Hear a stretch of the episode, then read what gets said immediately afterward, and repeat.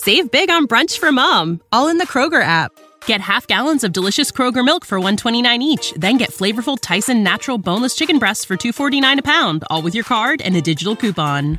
Shop these deals at your local Kroger today or tap the screen now to download the Kroger app to save big today. Kroger, fresh for everyone. Prices and product availability subject to change. Restrictions apply. See site for details.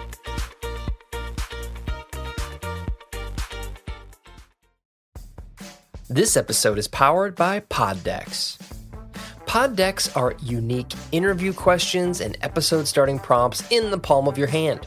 So, whether you're a new podcaster or existing broadcaster looking to grow your audience and have more meaningful conversations, you're going to want to check out PodDecks. Now, if you want to get 10% off your order right now, you can go to poddecks.com and type in coupon code. What's the code?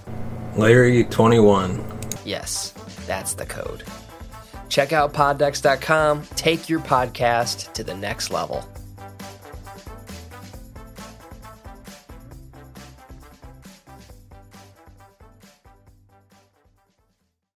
Welcome to the True Crime Never Sleeps podcast. We dive into stories of true crime from unsolved cold cases to historic kidnapping to gangsters and beyond. We are your source for true crime. We thank you for listening. Welcome to the True Crime Never Sleeps podcast. I am your host, Larry Leese, and on today's episode of Cold Case Friday, we dive into the Rhode Island cold case you've never heard of. But first, we'd like to thank our sponsor, Audible, for sponsoring this episode. If you're looking for the next best audiobook to enjoy from any kind of genre, check out Audible today. Get a free three-month trial and free audiobook of your choice at audibletrial.com slash Larry21. And without further ado, we dive right in. Joseph Curry was out for a Saturday afternoon walk beside the 10 Mile River near his home in Pawtucket. When along a path known to locals as Lover's Lane, he saw what looked like a strange gray boulder among the bushes. But when Mr. Curry strolled over to investigate, he didn't find a boulder. Instead, he found the blood soaked body of Rita Bouchard, a 17 year old mill worker from North Providence. Her throat had been slashed from ear to ear, and she had been stabbed 30 times in the back and neck. The date was February 1st, 1947. It was four days before the full moon.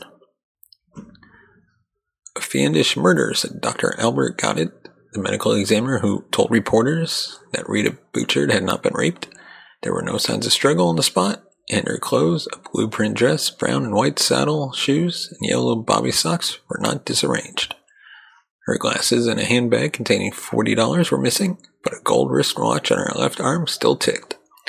Some hundred yards from the riverbank, she was found lying on her light gray coat in a lonely thicket enclosed clearing behind the Notre Dame Cemetery.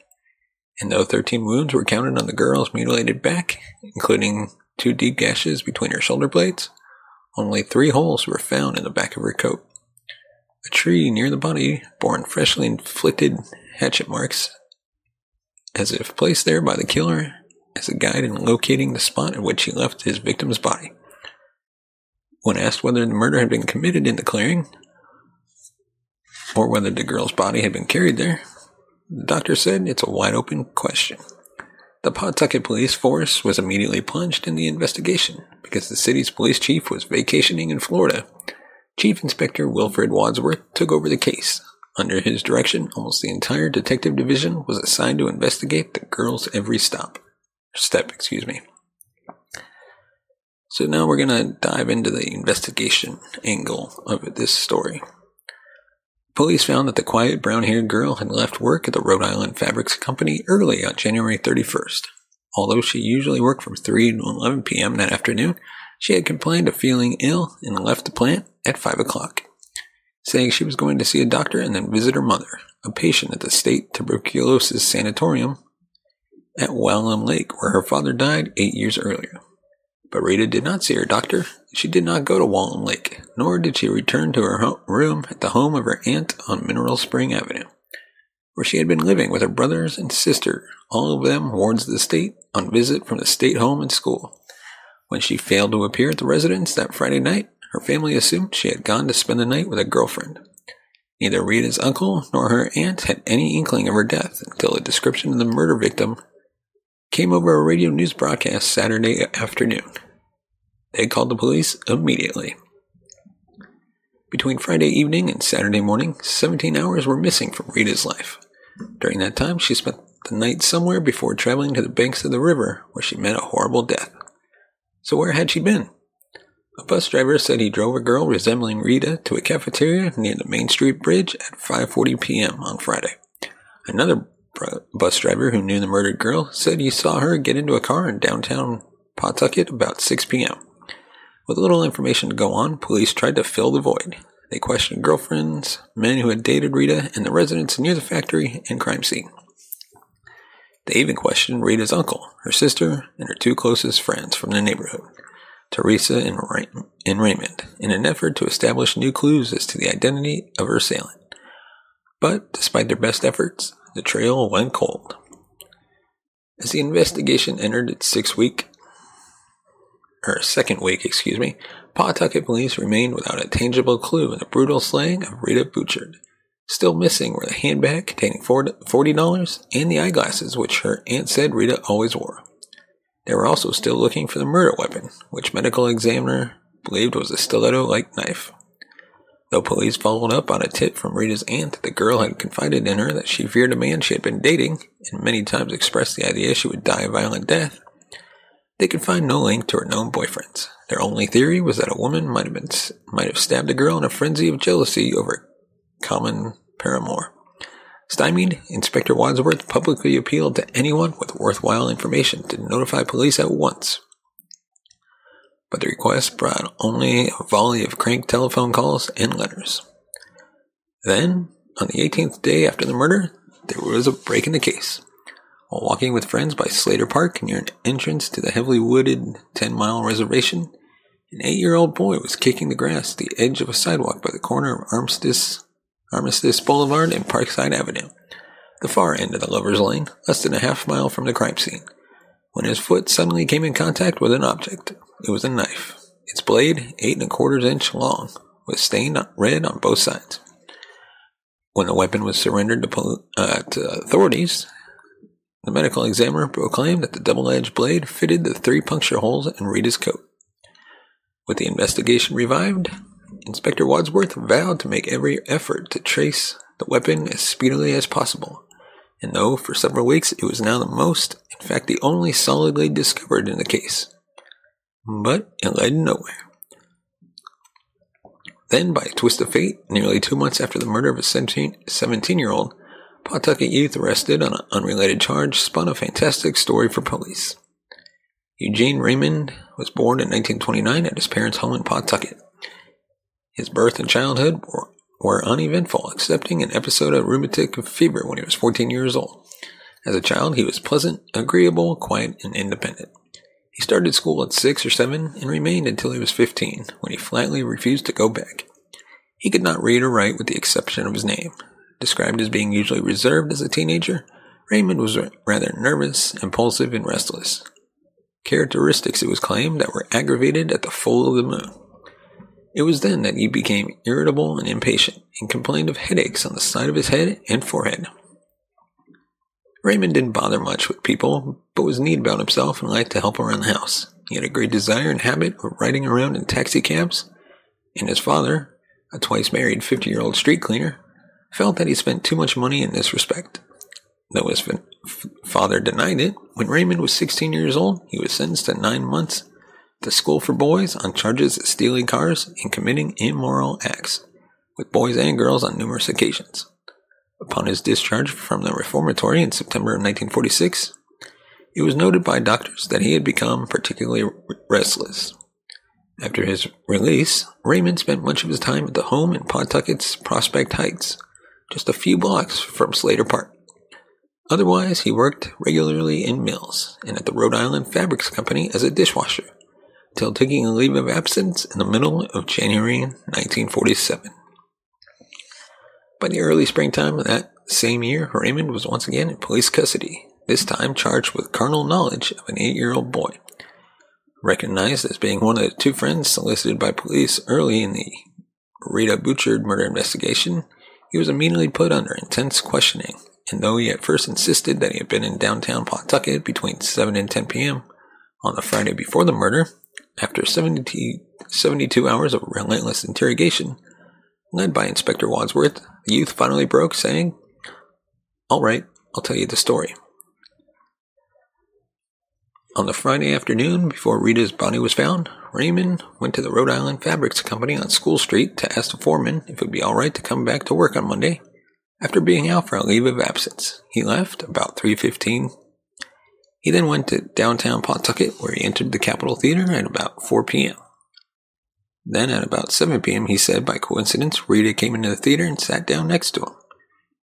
They talked, they talked for five minutes and then left the theater and walked up Main for the ones who work hard to ensure their crew can always go the extra mile, and the ones who get in early so everyone can go home on time, there's Grainger, offering professional grade supplies backed by product experts so you can quickly and easily find what you need.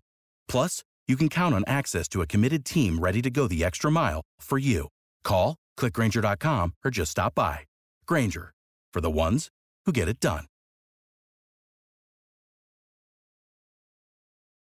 Street to Collyer Park at the junction of Main and Mineral Spring Avenue, where they sat down on a bench. They had been there only a few minutes when a car with a yellow registration plate drove up and the driver addressed Rita by the name. She went over and spoke to the man, then called to Raymond to come over to the car, and finally persuaded him to get inside. With Raymond in the back seat and Rita in the front with the driver, they drove to the entrance of Slater Park on Armistice Boulevard. Raymond told them he wanted to go back downtown, so they drove him back and dropped him at the Capitol Theater. As he got out, the driver asked Rita, you want to go home or go back to the park? Raymond told police he thought Rita replied she wanted to go back to the park. When they drove away, he got a cup of coffee, and then, having been out on dates with Rita before, started to worry about the girl.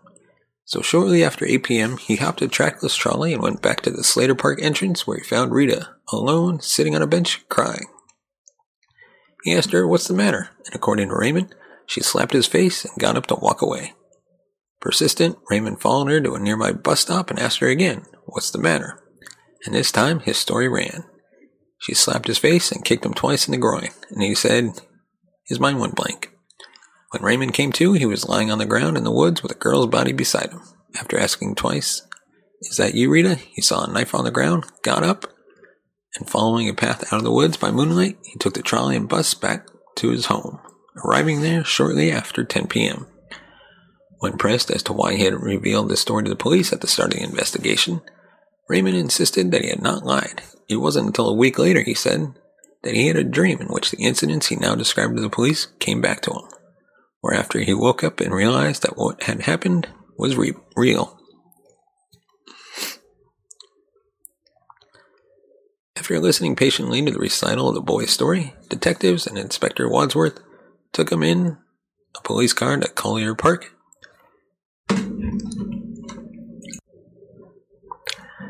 And asked him to point out the park bench on which he and Rita were supposed to have been sitting. He pointed out a bench. Now, where did the car come from? The inspector asked. From over there, he said, indicating North Providence. Okay, Wadsworth said. Now you lead the way and tell us where you went. He then directed the driver of the police car to go down Park Place, swing on a Main Street, then to Walcott Street, North Bend Street, and finally on Armistice Boulevard. At the entrance to Slater Park, he was asked to point out which bench bench they sat on. He pointed one out. Now, after you got kicked by Rita, how did you enter the woods? He asked. I don't know, he replied. I only remember walking up beside Rita, and I can't stand dead bodies, so I walked away. The police then led the boy from Armistice Boulevard in the woods at the entrance of the Lover's Lane, where he said he emerged that night. Foot by foot, he led them nearly to the place where the body was found. But when asked to point out the exact spot, he said, I don't remember, there were a lot of trees around. At last, they took him to the clearing and asked him point blank if he had murdered Rita. I don't remember, he said. Maybe I did it. Disconcerting though his story may have been, police were nevertheless confounded, finding the tale packed with inconsistencies. His description of the knife, for instance, did not answer the description of the blood-stained dagger found at the corner of Armistice and Parkside weeks earlier. nor could he account for Rita's missing pocketbook and glasses, neither of which had been found. His recollection of the crime scene was equally sus- suspect. At the clearing in the woods, when asked how Rita's body lay on the ground, he indicated her head was pointed towards the river, when actually it was at a right angle to the river when discovered by police. Furthermore, the spot where her body was found was marshy, and on the afternoon of February 1st, the mud was at least two inches deep. With this fact in mind, Inspector Wadsworth asked the youth that since he had been lying down in the mud, he must have soiled his clothes. He replied, Oh, I only had a couple of leaves on the front of my coat. Another puzzling factor for investigators was that Rita had no mud on her shoes corresponding to the mud surrounding the place where her body was found so they had re- ruled out that she had walked even a short distance in the woods.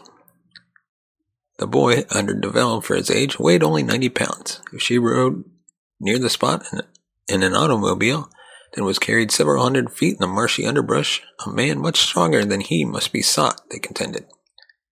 But among the most glaring discrepancies, assuming that it was Rita's body, the youth claimed he found at his side was the fact that the medical examiner placed the time of death no earlier than 6 a.m. Saturday morning, at least eight hours after the boy said he woke up in the woods, and when Rita's body was found at 2:40 p.m. Sunday Saturday afternoon, there was no knife anywhere to be found. It was not unusual, police later pointed out to reporters, for innocent persons to claim guilt for sensational crimes. They liked the publicity, Chief Mill said, and so, unable to corroborate any part of the youth's account, the police completely rejected his story, believing that he clearly needed mental care. On the very same night of his bizarre confession, Raymond was therefore committed to a psychiatric hospital for observation. Before we move on with our story, give us a thumbs up if you like our video. Subscribe to the channel, hit the bell notification button to be notified of future videos. Then on March 20th, 1947, at age 17, Raymond was admitted to the Charles Chapin Hospital in Providence, where he was received by Dr. Sidney Goldstein, directing psychiatrist and former assistant superintendent the Exeter School for the Feeble Minded. According to the doctor's notes, on entry, Raymond was observed to be neat, cooperative, and somewhat effeminate in manner. His speech was normal, and responses were not unusual. He was calm and not disturbed by being held in a mental ward. His course in the hospital was characterized at first by being quiet, retiring, cooperative, and helpful about the ward. Occasionally he complained of headaches. During the last two weeks of his stay, however, he became rather irritable, showing feelings of hostility towards some of the medical staff. He refused to obey the nurses and was reluctant to go through the occupational therapy shop, giving his reason that he thought his old rheumatic fever was beginning to flare up again. By the third week, Raymond became somewhat superior in his attitude toward the other patients and expressed the idea that he was being held as a prisoner. And there, so suddenly and inexplicably as it began, the story began. No further leads were ever given. The police, no more clues were found, and no other suspects were ever brought forward. Shortly after Rita's death, her aunt and uncle were evicted from their North Providence home, and Rita's brothers and sisters were placed into foster homes and institutions. Following Raymond's final sentence at the school to which he was committed on the carnal knowledge charge, next to nothing is known of his life. But for his marriage to a young Exeter school inmate sometime after his release in 1951. In 1956, nine years after the murder, the Providence Journal published a follow up story on the unsolved crime with what would prove to be the final word in the case, concluding that the murderer of Rita Bouchard, if he lives, is still a free man. Today, nearly three quarters of a century since the murder, little is left to remind us of Rita's short life. The state home and school where she lived after her father died was demolished in the 50s, and the sanatorium where her mother died closed in 1982. The Charles Chapin Hospital, where Raymond was committed after a strange confession, closed in the 70s, is now part of Providence College. The mill where he and Rita worked has long been vacant, and the Capitol Theater, where they alleged met on the evening before her death, was demolished in the 50s. The spot in which the bloodstained dagger was found is now the corner of a quiet, modern suburban neighborhood. And the Lover's Lane, besides which Rita's body was discovered, is now the Greenway bike path. All that remains in the unsolved crime is a macabre memorial of that fateful night a tree by the bank of the Ten Mile River still bears the deep scars of the killer's hatchet marks in its side. And yet, many questions still linger in the case. Where had she spent the night of January 31st, 1947, and how had she come to arrive at the river's edge? Had she, been, had she been killed where she was found, or had her body been carried to the place? Why were there only three puncture holes in the back of her coat, though she had been stabbed 13 times in the back? What about the deep gashes between her shoulders and the significance of the hatchet marks in the tree? Had they been inflicted by another weapon? What was the identity of the mystery man in the car, and who was the man Rita told her aunt she feared? Had the boy's story been, as police contended, only a dream? The answer, sadly, may well be lost to history, and whatever really happened to Rita one February morning in 1947 is a story that has very likely been taken to the grave. Let us know your thoughts in the comment section below. Do you have any theories? And if you want to support the channel, you can buy us a coffee at buymeacoffee.com slash TCNS. Your support helps the channel grow, upgrade our equipment, bring in new hosts, be able to pay them. And as always, thank you so much for watching and listening. We will see you next time. You have been listening to the True Crime Never Sleeps podcast. Thank you for listening. You can follow us on Facebook at True Crime Never Sleeps podcast and on Twitter at True Crime NS. And follow us on Instagram at True Crime Never Sleeps. Thanks for watching. If you want to support the show, buy us a coffee at buymeacoffee.com slash or become a patron at patreon.com slash true crime never sleeps. Support for this podcast and the following message come from Corient. Corient provides wealth management services centered around you. They focus on exceeding your expectations and simplifying your life. Corient has been helping high achievers just like you enjoy their lives more fully, preserve their wealth, and provide for the people, causes, and communities they care about. As one of the largest integrated fee only registered investment advisors in the U.S., Corient has deeply experienced teams in 23 strategic locations. Corient has extensive knowledge spanning the full spectrum of planning, investing, lending, and money management disciplines. Leverage Corient's exclusive network of experts to craft custom solutions designed to help you reach your financial goals, no matter how complex they may be. Real wealth requires real solutions. For more information, connect with a wealth advisor today at corient.com. That's C O R I E N T.com. Corient.com.